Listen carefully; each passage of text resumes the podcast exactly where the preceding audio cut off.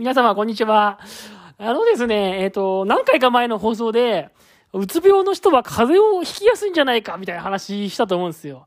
なんか、うつ病で、まあ、うちのリワークに通っている人とか見てると、本当になんかちょくちょく体の調子が悪くなる。本当風邪みたいの引くとか、微熱出るとか、なんかそういう人結構いるんですよね。なんか、風邪症状、あとお腹痛くなるとか。とにかく風邪症状みたいなのが出て、結構、こう、メンタルの具合はいいような感じだけど、とにかく体の不調がちょこちょこ出てきて、なかなかちょっと調子悪いとかっていう人に結構出会います。それで、だからうつ病の人は風邪ひきやすいんじゃないのかなとか、やっぱりうつ病ってちょっとなんか、なんとかな、自律神経系がちょっと弱ってたりとかして、ちょっと体の方も弱ってんのかな、みたいなことを思ってるんですけど、なんかその逆になんかその風邪をひいたりとか、その、要は体の調子が悪くって、その後うつ病みたいなのを発症するみたいな人も結構いるのをちょっと思ってますね。結構そういう人がいて、なんだろう。例えば、その、うつ、うつで休職する、その何年か前に、例えば痛風を発症して、その後うつ病を発症するとか、あとは、うんと、その前に、そのうつを発症する前になんかリウマチになって、その後うつ病になるとか、あとはね、あのバセドウ病になってとか、あとは、あとコロナも多いですね。コロナになって、コロナになってその後、コロナ後遺症みたいな形なのか、なんかもう、こう、うつっぽくなっちゃって、うつ症状が出てきて、そのまま仕事休職になっちゃうとか、結構コロナは多いですね。コロナになって、そのままもうメンタルの調子も崩して働けなくなっちゃうっていう人とかも結構いるんですよね。で、やっぱなんかその、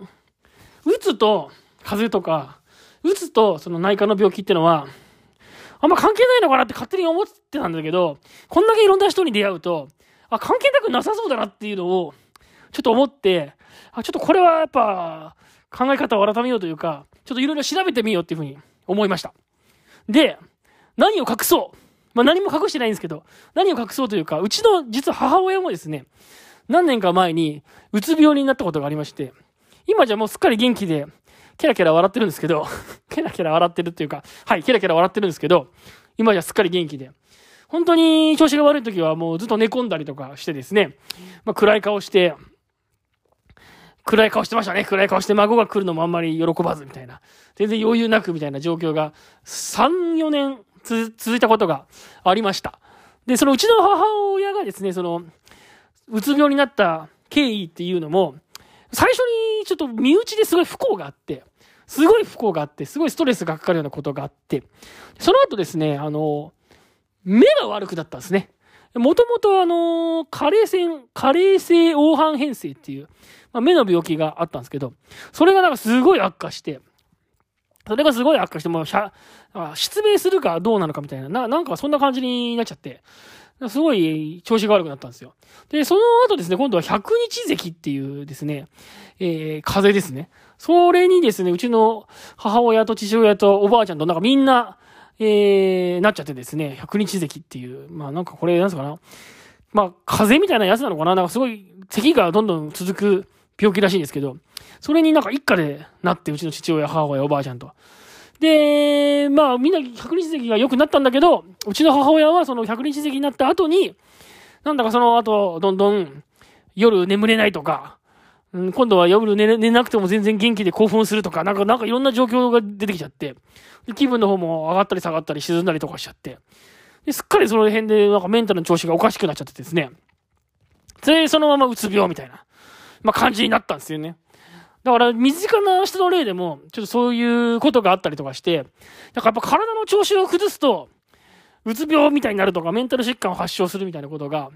あるんじゃなかろうかなっていうのをですね、あるんじゃなかろうかなっていうのを思ってんですよ、最近。思ってる、思ったんですよ。あれ、そういうことなのかなと思って。で、この間の放送でも、そのうつ病、風邪ひきやすいとかって Google で検索したけど、あんまりろくな結果が得られなかったっていうふうなことを言いましたけど、この間調べてみたらですね、ちょっといい本をちょっと見つけまして、えー、エドワード・ブルモアっていう、ケンブリッジ大学の精神医学の課長が書いたですね、うつは炎症で起こるっていう本をですね、実は見つけてですね、これもう、あ、これだと思ってすっかりちょっと気になって買っちゃったんですよ。これね、結構ね、面白そうな本で、まだ実は本を紹介する割にはまだ全部ちゃんと読み切ってないんですけど、えー、これ結構面白そうな本なんですよ。えー、うつ病研究に今革命が起きている。だって、うつ病研究に今革命が起きている。心と脳の病気だと考えられていたうつ病が、ストレス起因のものも含め、体の炎症に原因があるという証拠が次々と上がっているのだひーそうらしいですよ。近い将来、精神科医はうつ病の診断に炎症を調べる血液検査を用いるようになり、患者に最適の抗炎症薬や免疫療法を処方するようになるかもしれない。それによって既存のうつ、抗うつ薬で効果がなかった患者さん、患者に救いがもたらされる可能性は大きい。うつ病治療の革命的進展の兆しと将来の展望を世界的権威が分かりやすく解説するっていうね。そういう風に書いてあります。この本の紹介には。これはちょっと面白そうだなと思ってね、このうつは炎症で起きるって本を私すっかりもうね、気に入って、気になって、ちょっと買ってしまいました。ね。買ってしまった割には、まだ全部読み切ってないんですけど、結構ね、なんかね、難しいの。やっぱね、もうダメだね、僕もね、本の読解力がないからね、なかなか 読解力がないからね、あれなんだよ。なかなか読み切れないのとね、やっぱこれ、このエド、エドワード・ブルーモアさんっていうこのイギリス人らしいんだけど、イギリス人なのかな？アメリカ人なのかな？あイギリス人だ。イギリスの人なんだけど、この翻訳本なんで、翻訳本ってのはなんかね、読みづらいんだよね。なんだかなんだか、こう、結論をさ、スパッと書いてくれればいいんだけど、いろんな、いろんなことをこう、ネチネチと書くわけよ。こねくり回して書いてるわけよ。こねくり回してるわけでもないのかもしれないけど。要は、うつ病の、うつは印象で起こるってことが書いてるんだと思うんだけど、いろいろね、いろいろ、いろいろデータを当ててね、いろいろ書いてるからちょっと難しくってね。第1章はうつ病に関する全く新しい考え方。第2章は免疫系とは何か何をしているのかここがちょっと難しくってね、やっぱもう免疫系とは何かとか言われるとちょっと、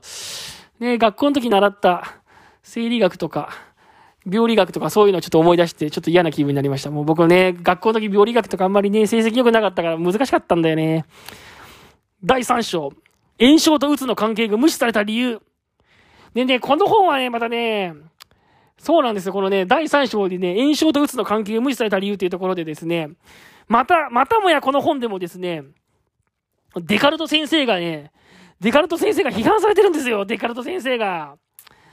デカルト先生はね、いろんなところで批判されるんですよね。これ、デカルト先生知ってます？皆さん、デカルトっていう。デカルトっていうですね、哲学者がいるんですよ。えー、デカルトっていう哲学者が。で、私が思うにですね、このデカルトっていう哲学者はあらゆる本で批判されるんですよ。なんかね、結局ね、僕が思うに、これ僕の完全な偏見ですよ。完全な偏見ですけどね、頭がいい、良さそうな本、俺頭がいいこと書いてるぜみたいな本はね、大体デカルトを批判するんですよ。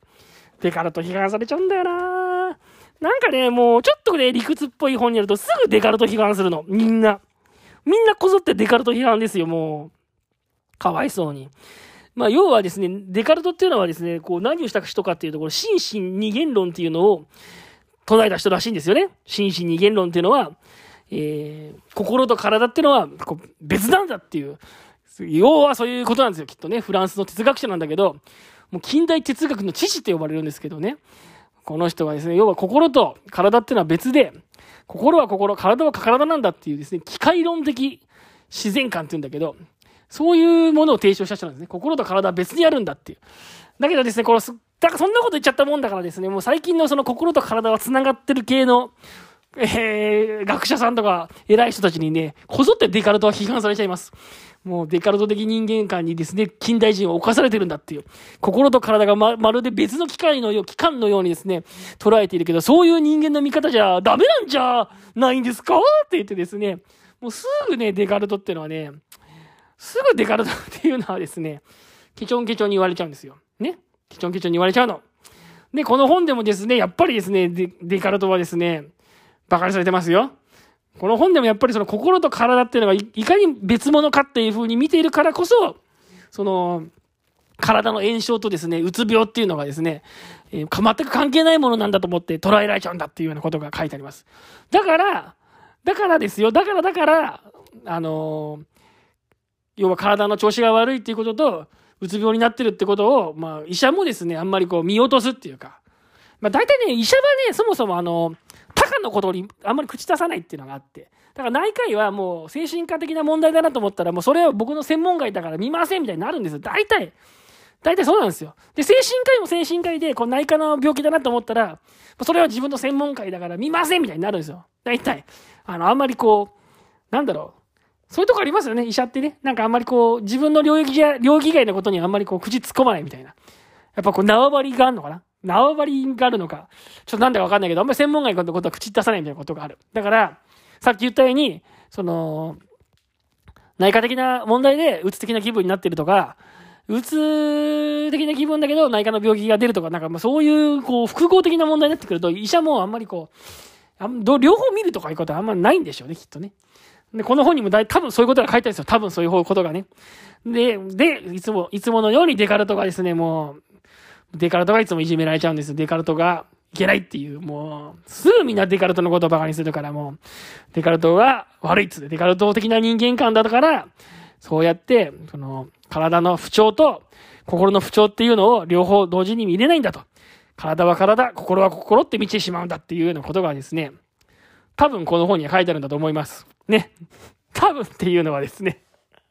多分っていうのはあんまりちゃんと読んでないからです、僕が。難しくって。難しくてあんまりちゃんと読んでないのに。多分そんな感じのことはね、書いてあってですね。まあ、とにかくですね、免疫系の、えー、問題がですね、起きているんだぞっていう、うつ病の人にはそういうことが起きてるんだっていうようなね、感じの本をね、今、一生懸命読んでですね、なんか、にか、なんか活かせることはないかなっていうふうに思いながらですね、えー、が、頑張ってます、最近はね。心のリハビリ現場から。この番組は40歳のおじさんの作業療法士が精神科で働いているんですけど、あの、その自分の仕事についていろいろ気づいたことを喋っていく番組です。いや、もうこの最近のこのタイトルコールっていうか番組の説明が全然うまくできなくなってきた。どうしよう。なんかうまく、昔はもうちょっと流暢に喋れた気がするんだけど、そんなことないかな。はい。というわけでですね、えー、で、このうつと、なんだろうな、うつとその、結局うつ的なとこと、体の調子が悪いっていう、ね、こととはやっぱりこう、一緒なんだと、一緒というか、つながりがあるんだっていうようなことをですね、まあちょっと私今この本を読みながら勉強してるんですけど、あ、そう言われてみたらですね、あの、うちの病院の先生がですね、あの、認知症で起こるですね、認知症で起こる専門もですね、そういえば体の調子を良くするとですね、専門が良くなるんだっていうことを、よく言ってたなっていうことを思い出しました。えー、うちのですね、病院の先生がですね、この認知症の治療の中でも、この専門の治療がすごい上手くて、専門って知ってますか？専門っていうのはですね、まあ認知症の人によく起こるですね、まあ、まあ、意識のコンタコンタクト状態っていうかですね、まあ、うーん、なんつうのかな、まあ、意識障害というかですね、ちょっと、専門、ちょっとおかしくなる、おかしくなる、簡単に言えばちょっとおかしくなる、おかしくなる症状っていうかですね、認知症を持ってる人がですね、急にちょっと不穏になったりとかおかしくなったりするってことが、まああるんですよ。で、そこで急に暴力的になったりとかですね、暴力的になったりとか、まあ、落ち着かなくなったりとかですね、幻覚が見えたりとかですね、まあ、そういうことが起きるんです。で、それを見るとですね、まあ、もともと認知症がある人だったりするから、えー、家族はですね、あ、これはちょっと認知症が急に進んだんじゃないかっていうふうに思うわけですよ。あれ？これはやばいっつって。うちのおじいちゃん認知症が進んだと思う。だけど、認知症っていうのはもう急に進むってことはないらしくって、大体そういうのは専門だって言うんですよ。専門ね。専門。意識が朦朧とするんですよ。で、その専門っていうのを結局直さないと、家庭で介護がしづらくなると。その専門っていうのが生じてるから、えー、認知症のいわゆるその周辺症状って言われる、その問題行動ですね。暴力的になるとかですね。そわそわそわそわするとかですね。夜眠ら、眠れなくなるとか、まあ、意識、もういろんなことありますよね。いろんな問題行動。それが、まあ、起きるんだと。だから、認知症を家庭でも介護しやすくするためには、この専門をしっかり治すことが大事だというわけです。で、この専門を治すときにどうしたらいいのかっていうので、うちの、えー、先生が言うのが、その、認知症がある人がですね、大体その、体の調子も悪いんだと。高血圧があったりとか、糖尿病があったりとか、そういう、大体内内科疾患があるんだと。その内科疾患の調子が悪いと、専門が起こりやすくなるっていうんですね。なんか、専門っていうのは、なんか頭に血がいかなくなる状態らしくって。で、頭に血がいかなくなるから、意識混濁みたいな状況が起きるらしいんですよ。で、なんで頭に血がいかなくなるかっていうと、その体の状態が悪いっていうか、体の、もう体の調子が悪いかららしいんですよね。体の調子が悪いから十分に頭まで血液が行き渡らないみたいな。多分、多分そういうイメージのことらしいんですよ。だから、ちゃんとその認知症の高齢者も、その基礎疾患である高血圧とか、糖尿病とか、なんかそういう辺の体の病気をしっかり良くするっていうか、その辺のコントロールをしっかりすると、なんか専門も良くなって、で、だから認知症に伴う問題行動も収まってくるっていう、なんかそんなことをね、よく言うんですよ。なるほどな、だから心と体はもう一緒なんだと。デカルト的な考え方じゃダメなんだって。まあ、うちの先生はデカルトのことは言いませんけど。デカルトのことは言いませんけど、そういうことらしいんですよ。だから、体のことをしっかり身体管理をすると。体をしっかり良くすると、精神症状も良くなるんだっていう、まあそういう理屈で、まあいつも臨床してた先生だったんですね。